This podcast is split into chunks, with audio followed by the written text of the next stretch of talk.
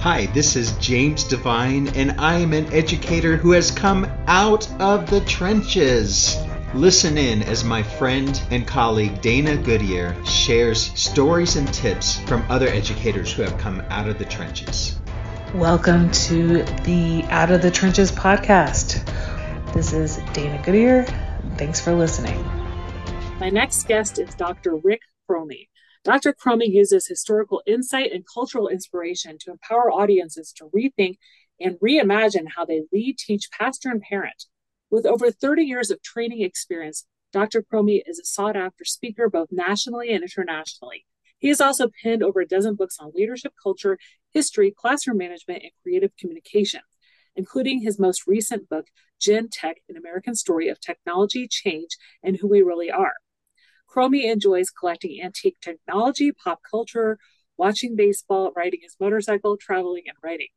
He lives with his wife, Linda, an adorable dog, and an ornery cat in the small town outside of Boise, Idaho. Welcome to the podcast, Rick. hey, that's pretty good, Dana. You read it just like the way I wrote it. Yeah. Nice. All the proper inflections and, you know, positive points you were making. Yeah. Well, thank you very much for having me on your show. Appreciate it. Well, tell me about a time when you were in the trenches and managed to crawl out. Wow. Well, I've been teaching uh, professionally for about 30 years now, and uh, I spent about 15 of those years in the university.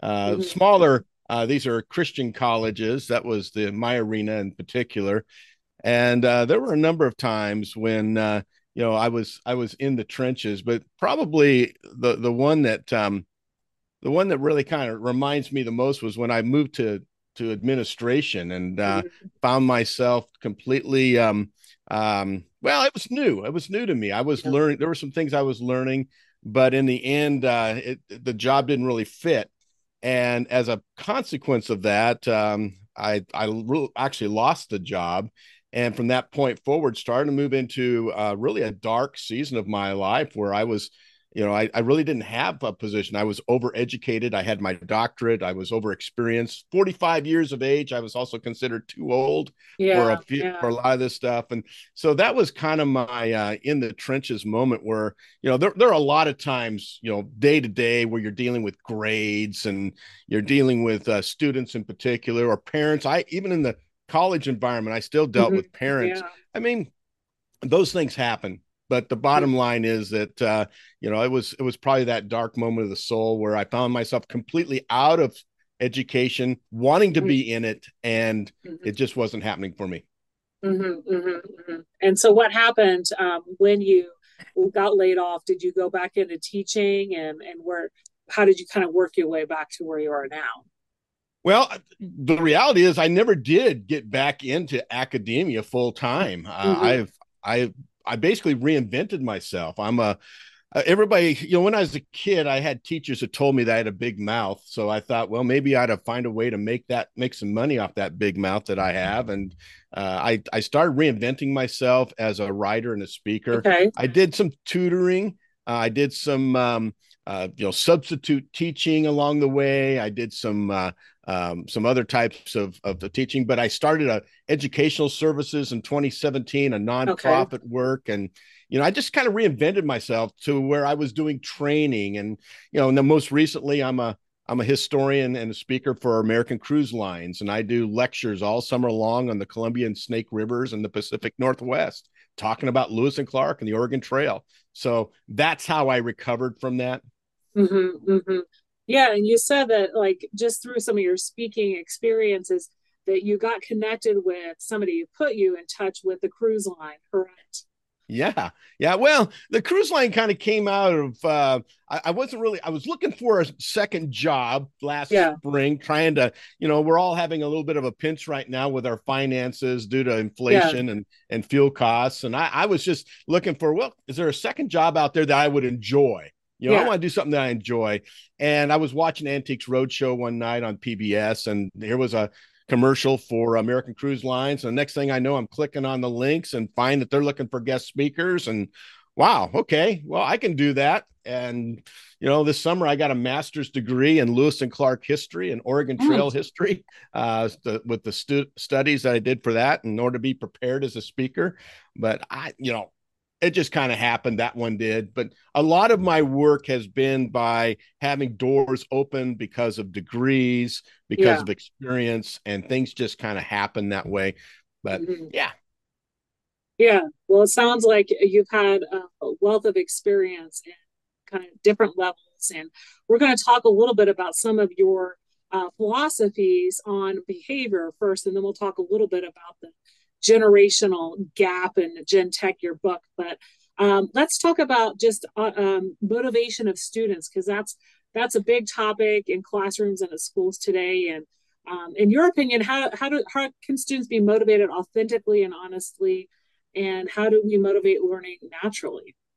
Yeah, and that is really my heartbeat message to mm-hmm. to teachers and not just teachers, but leaders, anybody who leads another person. Let's just say, use the word influence as another person. Yeah. Teachers obviously influence, parents influence, employers influence. So this this this goes across the board. It's really how to motivate anyone, anywhere, anytime. But um, several years ago, I was um, I was becoming convicted of my my bribery approach to motivating you know learning and and mm-hmm. um, basically behavior you know and, and what i mean by that is i would I was the king of the gimmicks. You know, I, I'll give you this. I'll give you this if you do this, and if you do it right, if you do it perfectly, I'll give you this. And oh, I, I you know, I I kind of became convicted of that. So I I did a heart search, I did a soul search, and I did a I did a real introspective look at my craft of teaching, and I put together what I call the growls, G R O W L S. And I think the reason I got that on that acronym was because I was hungry, Dana. I was I was actually hungry at that moment and I felt my stomach growl a bit that day and I was thinking about these internal needs. I was reading William Glasser's control theory. I was looking at uh, you know the the the, the, the stages or the steps of uh, uh, Maslow's hierarchy of needs and such. And so I was really studying internal needs, not the okay. external, internal and it was from that that i developed this this acronym of the growls. And i'll just give them to you briefly and let you chew on which ones you want to talk about from there. But uh, basically these are six inner needs that every person has. But when you think about it from a student in the classroom they they really can be uh, important to producing uh, positive learning and a productive learning environment. Uh, the g is grace uh, I, that's kind of a religious word. I come out of, I'm a pastor, so I come out of a, of a religious background, but I think deep down we all want some grace. And mm-hmm. that that's the idea of unconditional, unmerited favor. Uh, it's surprise, it's beauty. Grace is a, just kind of a beautiful word. And I think in the learning environment, this is the hardest one to develop uh, yeah. because it kind of sprouts naturally. But if you got your antenna up and you're constantly working towards environments of grace, you can produce them, and it's very attractive to the learner.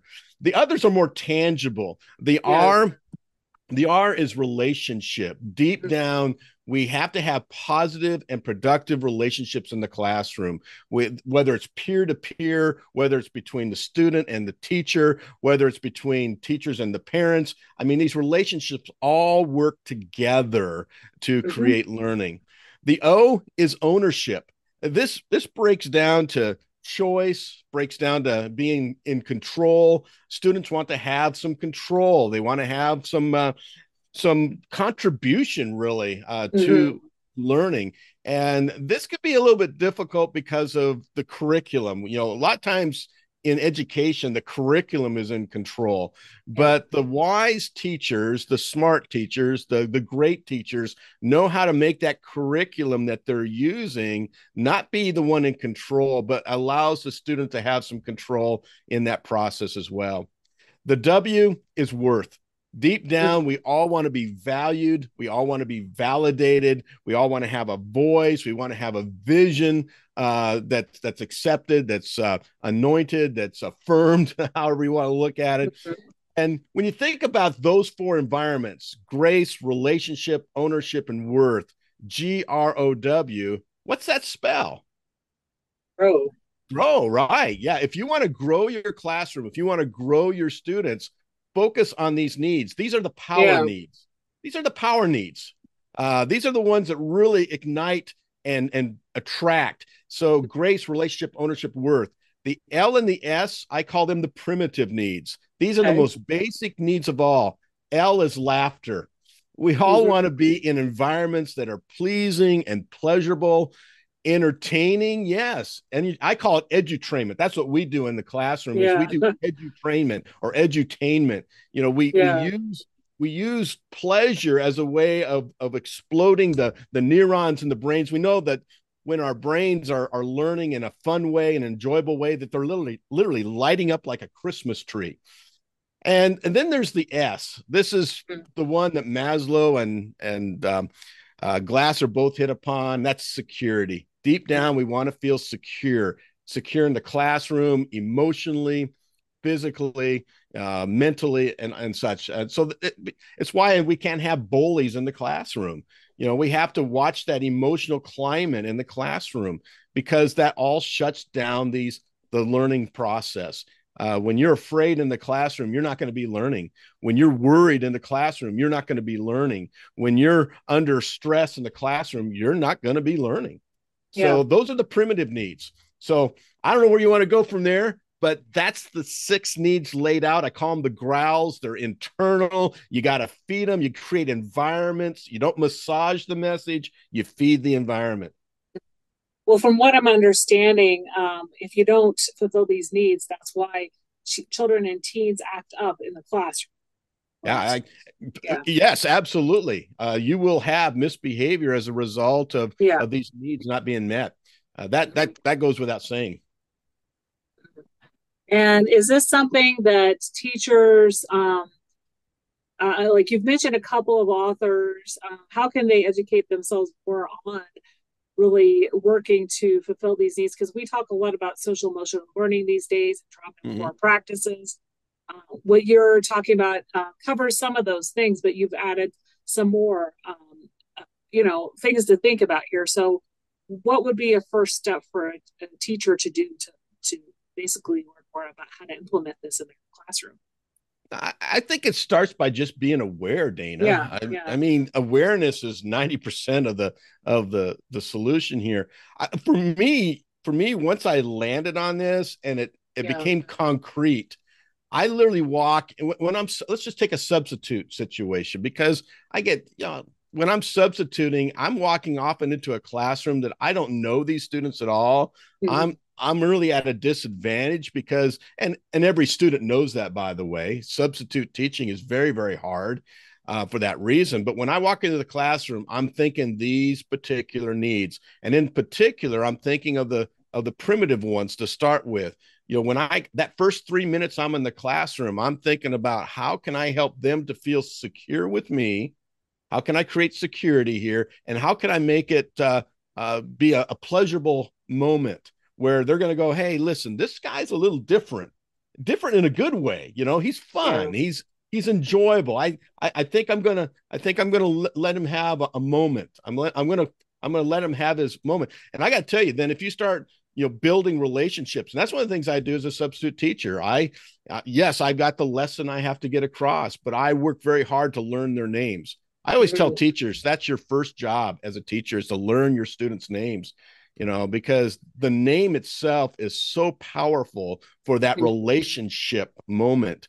You know, if you know a student's name, they they are drawn, they are drawn to you just because of of, of the fact you know their their name. And then you just get to know them personally. What do you like? And and and if i can do that in a in an hour of a classroom mm-hmm. plus give them moments of of affirmation you know uh you know try to do that as personally as possible. You can't do that with everybody but you try to create just try to create these environments. I've done that as a substitute teacher you know i've done it with my my teaching staff over the years you know i've i've done it with uh, with various students from from kindergarten students all the way up to college even graduate students that i teach now uh, in the online environment can be done this way mm-hmm. yeah yeah so you can really fit that into any context as you're mm-hmm. saying making that effort even as a daily sub you know, goes a long way um, yeah. and you know uh, having them have a good day when the teacher's out um, let's shift a little bit and talk about uh, leadership styles uh, so you uh, talk about different um, uh, teaching styles, but you align them towards um, like game show host and give them different names. So how do they how do these styles cooperate and create conflict? Well, yeah, we are shifting gears at this point, aren't we? Uh, the uh, uh, yeah, th- this is another part of my um of my study over the years. Yeah. I've always been fascinated with the psychology of the classroom and um, development of leaders. I'm a I'm a leadership guy anyway. Yeah. Uh, I'm a I'm a leader of leaders. I'm a teacher of teachers. So I enjoy uh, just looking, pulling the curtain back, if you will, uh, about and answering that big question: Who am I? And not just answering it, who am I, but why am I? Why do I do the yeah. things that I do? And when it comes to this particular area, we're talking about style or personality. Uh, you know, it can it can be one of those things that people can get a, a lot of confusion. There can be a lot of uh, difficulty understanding it, mostly because I think there are people out there that try to make it hard. I, I mean, some of the names we have, some of, I mean, when you look at personality styles and leadership styles and teaching styles, I mean, you got animals out there. I mean, I'm a dog and you're a cat, or I'm I'm the color orange and you're the color yellow, and and then you ask somebody, well, what in the world does that even mean? You know, yeah. and they go, I don't know, but I'm a yellow, and that's all that matters. I'm a yellow, yay, yeah. yellow. Uh, and so here's here's the bottom line. When you look at people throughout the course of history, when you look at them in the present, when you look at them psychologically and physiologically, they really only break down into two main areas. They're either an active personality or they're a passive personality. Okay. They're either extroverted or introverted. I mean, and you may have ranges in those in those directions, but they lean either one way or the other. So you're either yeah. extroverted or introverted, active, passive. That's one way. The other way is more about how you process information, how you accept, how you move information and, and stuff through the brain. And in that way, you can either be more cognitive or emotive. You can be more sequential or you know just differing uh, you know uh, having more uh, you know just more more i lost my word there that i like to use. But you know you, you bounce around you know it's it's not it's not a sequential idea and so when I break these down, I break them down into these four areas because they create literally a nice little four area matrix, if you will. And so if you look at the emotive, active type of a person, and let's look at it in the concept of teaching, since that's our topic today. Uh, you have what I call a game show host type of teacher. Mm-hmm. These are emotive teachers. They're very connected to the emotional co- connections in the room, but they're also active. And because of that, they can they can be a little bit flighty um, sometimes these type of teachers have an almost an ADD perspective themselves, where you know squirrel, you know, and they're gone. Uh, they they like to chase rabbits and and such, but they do it for the purpose of learning. They believe, and I think rightly so, this is their style. That if they can inspire, because this is their major uh, strength, they are able to inspire and students that follow them love these type of teachers they're inspirational um, the only problem is sometimes they don't always lead in a way that's productive, that mm-hmm. goes along with the curriculum, you might say. Mm-hmm. On the other side of the active uh, angle of it, you have what I call the chef. The okay. chef is all about achievement. It's all about you know getting the job done. They're active, they're mission oriented, um, and they're they're sequential. So they have they have the ability. These type of students and teachers as well, they have the ability to see the process. They see the plan. They see you got to do this first and this first and this first first. And that's why they love things like syllabi. They love uh, ordered learning. They love to see structure in the classroom. Mm-hmm. The sequentials do. And I call this this one the chef chefs are all about recipes. They yeah. they want to cook by the recipe. They don't want to get off recipe. They know exactly what the recipe is. They stay on task with it and they get it done because the whole thing is about achieving getting that food out to the table and and making it good.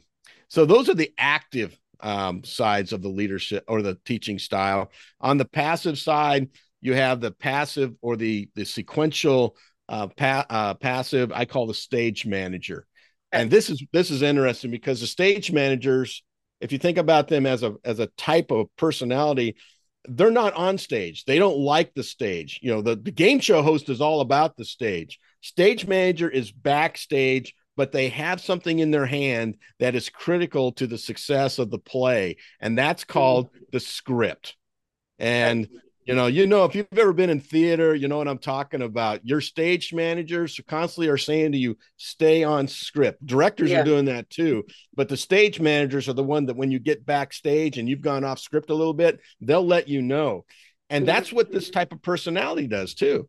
They're they're passive. They they're they're they're the ones that will sit at a teacher's meeting and not say a word uh, but they're analyzing every single thing. They're taking notes on every single thing. These are the type of students that will sit in your class and and they'll take notes and and they're just they sit in the same seat every single day. They like um, to have that that conformity. They they like that that sameness, if you will, uh, to the classroom. And these teachers are the same way. Now, the emotive passive teacher uh, is the one that uh, I call the counselor. They're okay. very to relationships in the room again. That's that emotional side. They they like the relationships, um, but they don't like risk. Uh, they that this this idea they they tend to be because they're emotive and because they're passive. They don't like risk. They don't like anything that might cause failure. They don't like anything that might cause uh, trouble. Uh, and and if you start thinking about these, and this is where conflict comes in, you know, counselors and you know the chefs are directly opposite of each other. They have nothing in common. So when you look at them you can see why if you have a, a chef teacher and you have counselors a counselor's type of student someone who's a passive emotive student how that chef can actually crush that student. You know mm-hmm. they can they can literally crush it it's my way or the highway. You know if you can't get on board get out of here. You can see how a chef can become very abusive even in how they teach. Doesn't have to be the chefs are about achievement. The stage managers are about insight. They love insight. They love thinking about stuff. You know, the counselor is about cooperation. And again, that game show host is about inspiration, but you can see that battle there. On the other side, you know, you put a game show host. Um, I always say it's it's probably a good idea if you want to see this work. It's not a bad idea either to put a game show host teacher in the same classroom with a stage manager teacher. Mm-hmm because when you think about opposites just like in a marriage relationship we tend to be attracted to our opposite. And that's mm-hmm. because we're looking for the weaknesses to be filled. Uh, what what is what is weak here you know the other person can make that a strength. And that's what happens when you put a stage manager and a game show host together. They fill each other's strengths but they'll also battle like cats and dogs in the process uh, yeah. And the game show host will be all over the map. He'll be about inspiration. No, we got to do this because, hey, it's from the heart here. And the stage manager is going, no, think about this a little bit.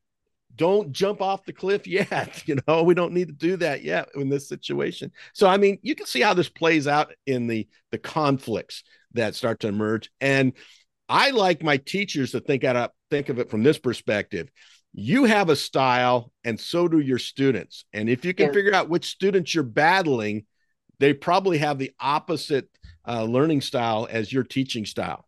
So if you got a game show host uh, they're going to have a lot of problems with a stage manager student. They just they just don't mix. It's like oil and water.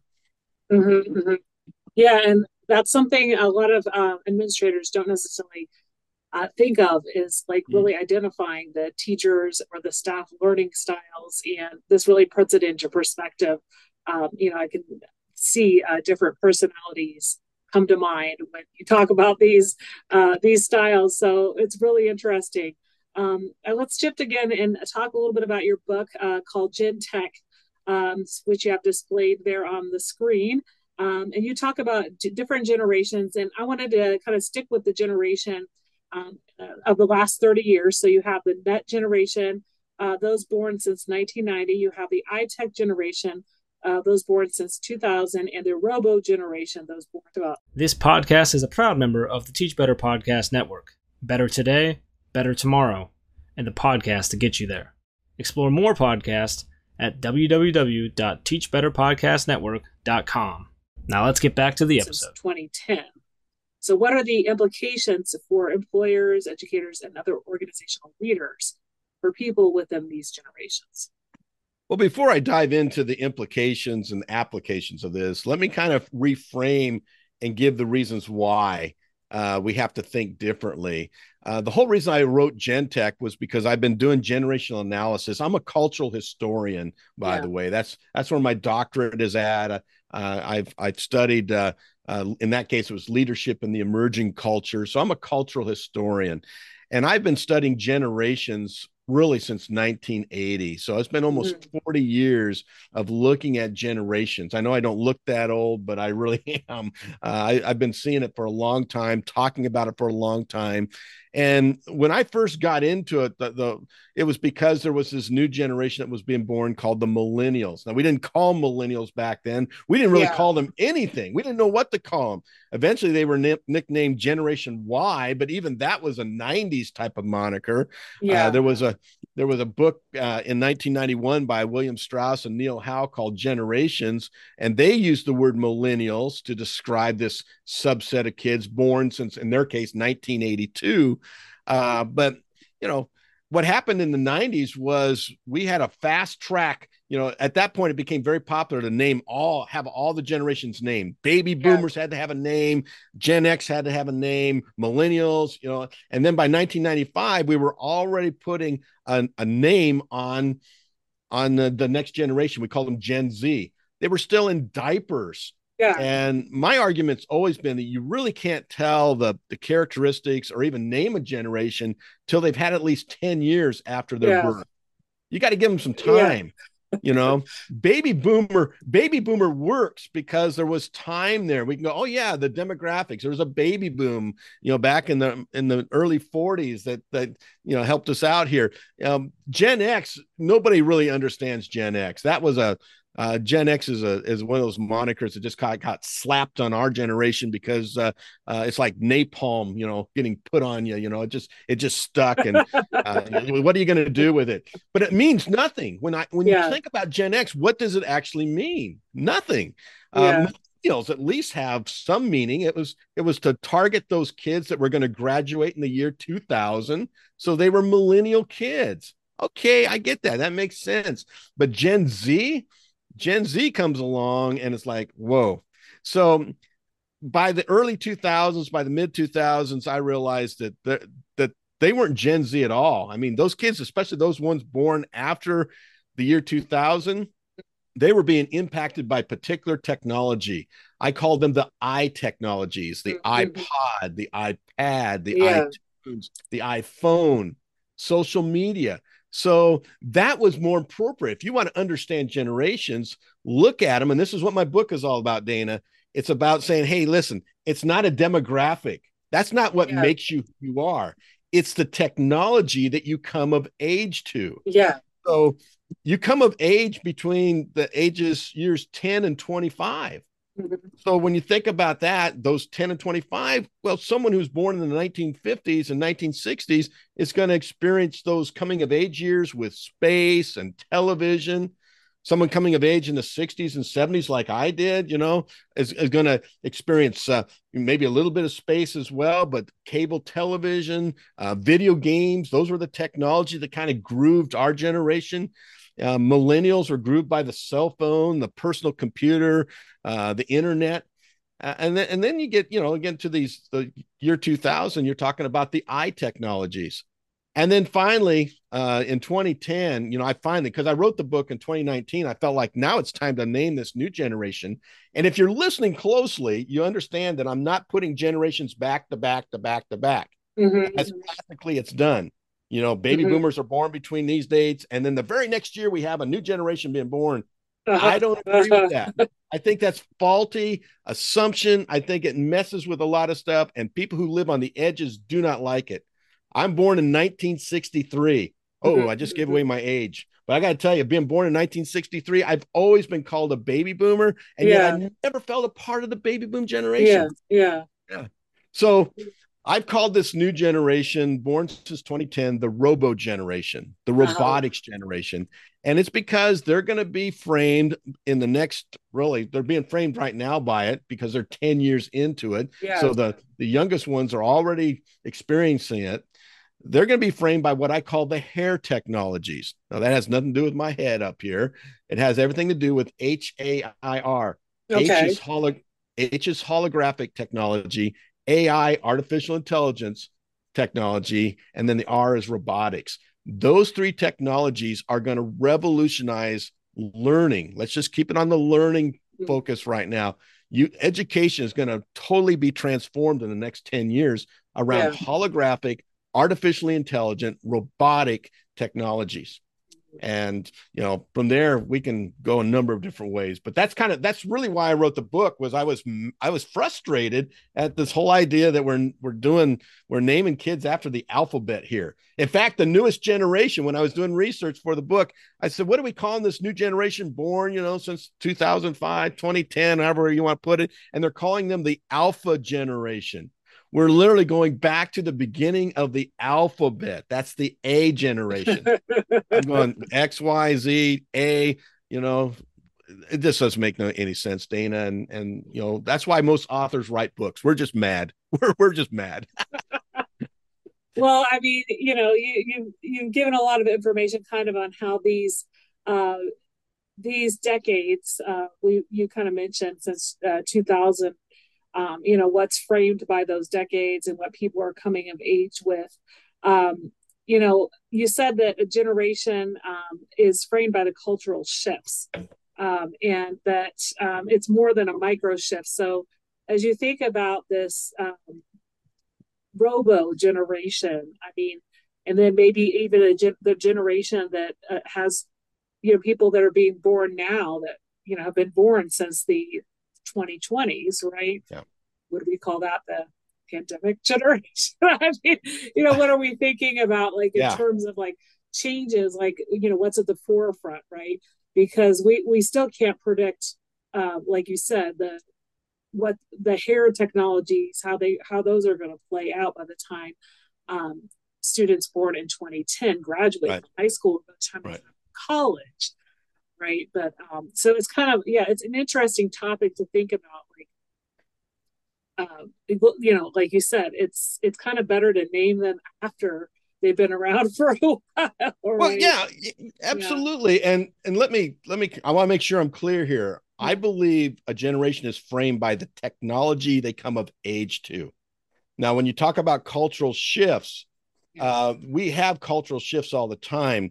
Um, we have generational shiftings that go on. And in fact, when you think about analyzing generations, I often I often say it's not what you remember, it's what you Yeah. don't remember that kind of demarcates your generation.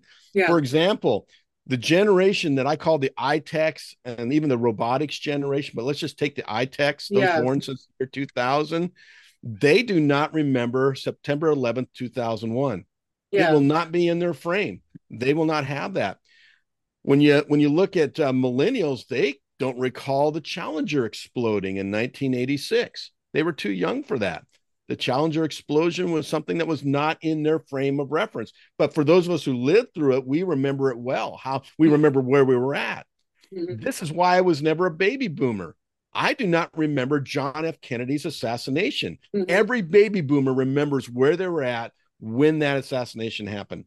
Yeah. You know, and of course, the generation, the baby boomers themselves don't remember the end of World War II, the bomb falling on Hiroshima and Nagasaki, the atomic bomb. So, you know, we all have these generational marker events Yeah, yeah. that, that kind of define us. And and so when you look at, at them, there, there there are certain types of cultural shiftings that go on. And you know, really with the with this youngest generation, I'm not I'm not prepared yet. I, I don't think you can really start making hard and fast, you know, um, rules as far as be, of the coming of age. Because when you look at coming of age, that's a that's 10 to 25 that means Yeah. the ones that are born at the end of the 20 year period it still goes out another 25 years after that so like my book it starts in 1900 but it goes to the year 2055 because that's when the robo generation born in 2010 finally finishes coming of age as young adults that's a long time in the future So it's hard to be prescriptive. It's hard to yeah. be a, a, more than a maybe a forecaster, and it's definitely why I don't name a generation until uh, myself anyway. In, in, my context, until you know about 2030, we should be able to see what type of um, what type of technologies are now emerging for those being born post COVID. Mm-hmm. Who knows what that could be? That could be a technology not even invented yet. That's mm-hmm. that is that is coming. Trans transformative in that way. I do know this, yeah. Dana. I do know this.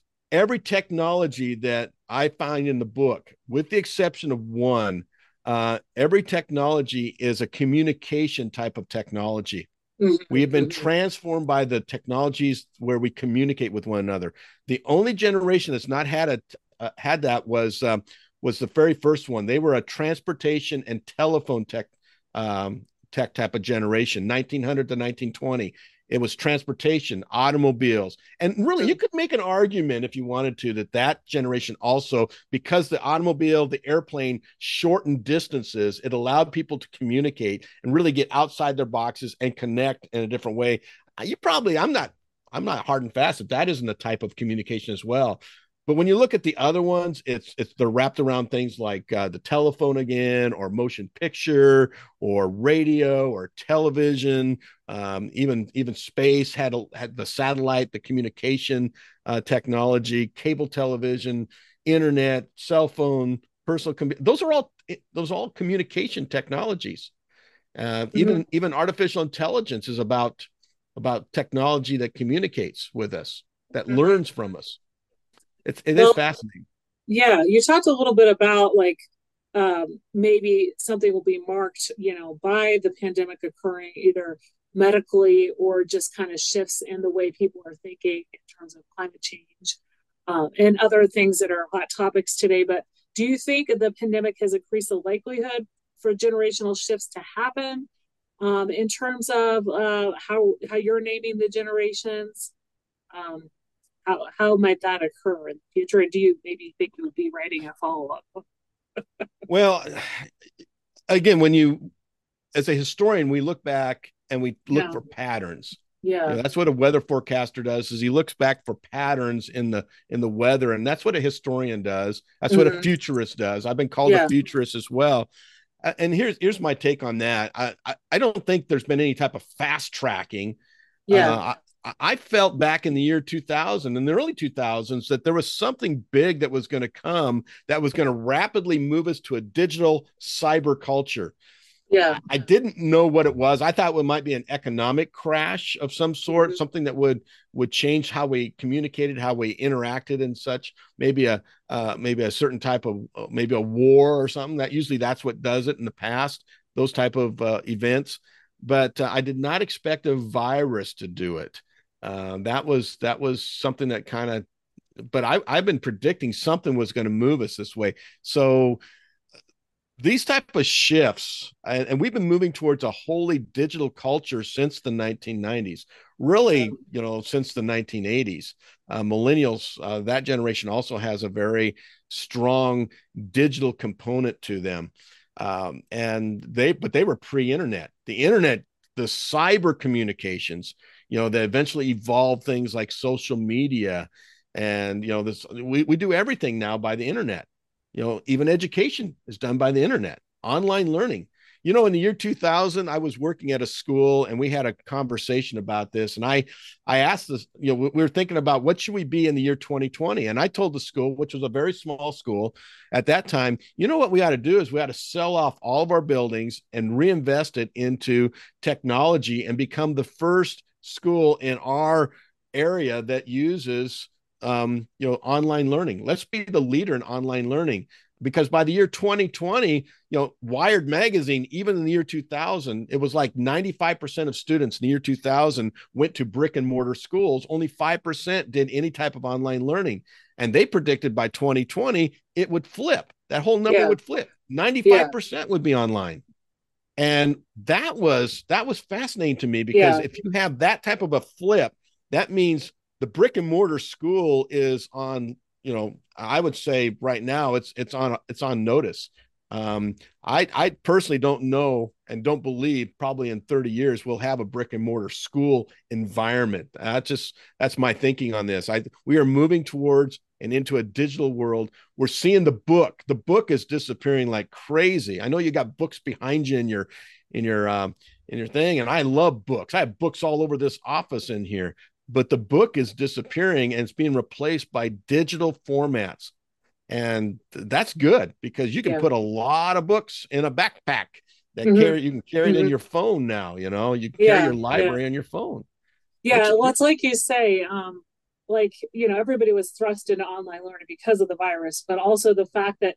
even though you know students are um, you know that we still have a lot of students that choose to do online or they feel, feel like online learning is best for their learning needs but even in a brick and mortar school like i work in you know students if a student says, well, my computer's dead or, you know, it's not working, it's like, well, you need it because like the assignments are on the computer. You submit the yeah. assignments via Google Slides. You yeah. you have to um, you know, you have to have tech to do like you have the teacher, you have the the discussions, you know, in person with your classmates, but when you're doing the writing, not very much of that's in paper. And you know, most districts had already gone to one one to one devices even before the pandemic, but definitely now everybody has a device and um, you know if you don't have your your computer charged and, and ready to go at the beginning of the school day it's uh it's not easy so you basically got a brick yeah a doorstop and, yeah and that's that's the you know the way of the old books like you know teachers used to teach out of textbooks and now a lot of them are just using Google Slides and embedding, you know, videos or other resources. Yeah. Um, you know, and in a way, I see, you know, that's an easier way for students to grasp the information from wherever they're at. They don't have to carry a textbook home because when I started teaching, that was, you know, a lot of people were bound to the textbook. But I also see it as a way for students, um, especially when you're looking at middle schoolers, they try to copy, you know, a lot of plagiarism going on, right? If they're getting information from the teacher's slides or from the website, really not writing enough in their own words. So yeah. Kind of, well, I I give you a, I give you a thought on that, you know, because yeah. it's it's interesting that um, you know, in education, we're almost like yeah. out of step with the rest of the world on some mm-hmm. things. Mm-hmm. And mm-hmm. this is this is a classic example that I think maybe we need to rethink. You know, um, think about cheating on tests. I yeah. mean, you know, you think about people cheating and, and, and education, that's terrible. That's anathema. We don't want we don't want our students cheating. But when they graduate and go out into the real world, uh, that's called creative collaboration. It's not yeah. called cheating anymore. The ability to find the answer from your peers is something that you want. So I actually started doing that with some of my testing, uh, low level testing in uh, college. I started playing around. I had a test where it was very heavy on content, very yeah. heavy on content and what they need to know. And about five ten minutes into the uh, test, it was a final exam type of thing. I'd say, time out. I'm going to give you three minutes. You can go to anybody else in this room right now and see if you can get the right answer for the for the questions that you have. You've got three minutes. And what was interesting is about a third of the of the students said, "No way, I'm not going to do this at all. This is this doesn't feel right." Yeah. Another third of the students were like, "Yeah, oh my goodness, let's let's." Let, you know, they're all over that one because they hadn't didn't have the answers. Mm-hmm. And then you had a third that were like, "Okay, this is interesting." But what happened afterwards was I used as a teaching moment to say, "Listen, in real life, it is more important for me to teach you how to connect and network and find those answers to critically think. Because in the end, you may find an answer, but that doesn't mean it's the right answer. Yeah. Just because you have a friend who has an answer on his paper that you think is right doesn't mean that answer is right. So you have to be able to critically think. And that's yeah. what we have to do as educators today. We have yep. all sorts of information. What is right information? What is correct? Yeah, yeah, yeah. What's the right information? I mean, a lot of students will just half-heartedly read content and then think they're they have the right information because you know they they saw it somewhere, but it's not necessarily right. So yeah, um, it's definitely a lot to think about, and you've given a lot of information about just different areas that you're passionate about, and and the book that you've written, and uh, what we can think about as as uh, educators in terms of our learning styles Out of everything we talked about today on the podcast, what's one thing you'd like listeners to remember? Well, there's a there are probably several things I could say, but in lieu of our conversations here, I would say scratch your niche. Uh-huh. Scratch your niche. Find what you do well. Find what really wh- who are you? Discover and just scratch that niche. Yeah. Um, you know, I and and probably along with that, I, I say think small today. Yeah. Uh, in a in a big way, a lot of times what we do is we try to think big, but you know, in our postmodern post everything culture, post COVID culture, small is going to be tall. Yeah. The fast, the, the speed is going to be to the small. Uh, if you go to Starbucks, you already know this. If you go to Starbucks and order a, a small coffee, you have to say, I want a tall. All right. Yeah. So small is tall already at Starbucks. They figured it out. Uh, but that's going to be the, the context of learning. It's going to be about small communities. It's going to be about small conversations. It's going to be about small um, insights and discoveries that are going to spark revolutions that are going to transform cultures that's that's really where we need to be think small scratch your niche mm-hmm. mm-hmm. i think those are great words to remember um, where can people connect with you and find you online rickchromey.com is probably the best place to connect with me. And I'd love, I do teacher training. I'd love to come to your school. I'd love to come to your conference and and deliver some of these. I these are actually all different types of workshops that I do. I would love to be a part of that with you. Uh, please please think about that. In fact, what I'd like to do for everybody who's listening today is give you a free digital copy of my book GenTech, and uh, Dana's going to have the link there, and all you have to do is click on that link and download it. And if you like what you see, make it a Christmas gift, and you can order books from me personally that are autographed. Uh, I mm-hmm. actually even cover the postage, but if you go through rickchromey book.com. Uh, you can order a book there and I'll get it to you. You can also order it at Amazon and Barnes and Noble and other fine places that carry uh, great books like GenTech. well, it's been a pleasure having you on the podcast today, learning more about generation change and um, personalities in education and all these different things we've talked about. My book, Out of the Trenches Stories of Resilient Educators, has now been published. Get it now at amzn dot to slash 3b7 2z. Again, amzn dot to slash 3b7 8x 2z. Check out the show notes on danagoodier.com to learn more about this guest and links to their social media. Please subscribe, share, rate, and review wherever you download this podcast. Tell your friends and colleagues about it, and if this episode resonates, especially with you, be sure to share it out on social media and tag me at Out of Trenches PC.